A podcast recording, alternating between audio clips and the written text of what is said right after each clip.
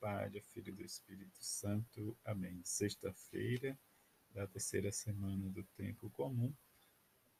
Evangelho de Marcos, capítulo 4, versículo de 26 a 34. Naquele tempo, Jesus disse à multidão: O reino de Deus é como quando alguém espalha a semente na terra ele vai dormir e acorda noite e dia, e a semente vai germinando e crescendo. Mas ele não sabe como isto acontece. A terra por si mesma produz o fruto.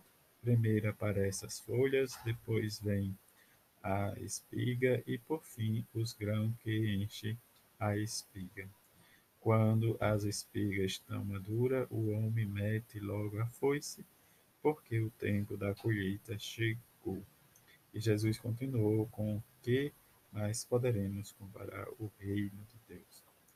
Que parábola usaremos para representá-lo? O reino de Deus é como um grão de mostarda, que ao ser semeado na terra é a menor de todas as sementes da terra. Quando é semeado, cresce e se torna maior do que todas as hortaliças e estende ramos tão grandes que os pássaros do céu podem abrigar-se à sua sombra. Jesus anunciava a palavra usando muitas parábolas como estas, conforme eles podiam compreender, e só lhes falava por meio de parábolas, mas quando estava sozinho com os discípulos, explicava tudo. Palavra da salvação Glória a vós, Senhor. Nesta sexta-feira, em que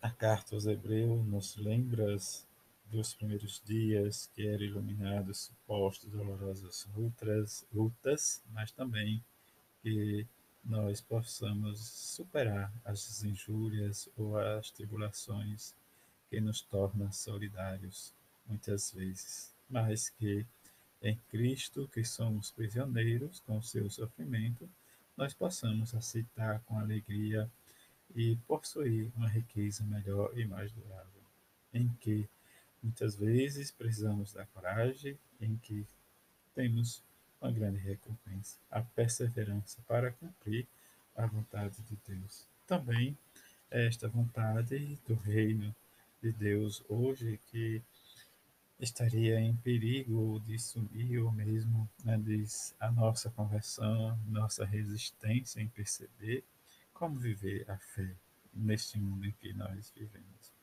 A palavra de Deus, em que tem o seu resultado a partir da minha assimilação, do meu aprendizado, da minha escuta, da minha oração. Isso precisamos ser pacíficos, protestar diz às vezes contra a corrupção, né, diz dentro da nossa honestidade, protestar contra a mentira, sermos verdadeiros, ser solidário, viver a nossa castidade, praticando sempre, nos esforçarmos para que superamos tudo isto. Mas os critérios, muitas vezes, ou as influências do mundo é o contrário. Como podemos ser esse grão de mostarda, essa sementezinha, ou viver a nossa liberdade diante de tanta armadilha que a mídia e as redes sociais nos apresentam. Como invocar o amor de Deus? Como viver o seu evangelho numa liberdade em que para muitos é viver um sensacionalismo e muitas vezes incita a violência. Isso que Jesus vai nos dizer é em que precisamos estar superando tudo isso viver o amor e a misericórdia de Deus para com.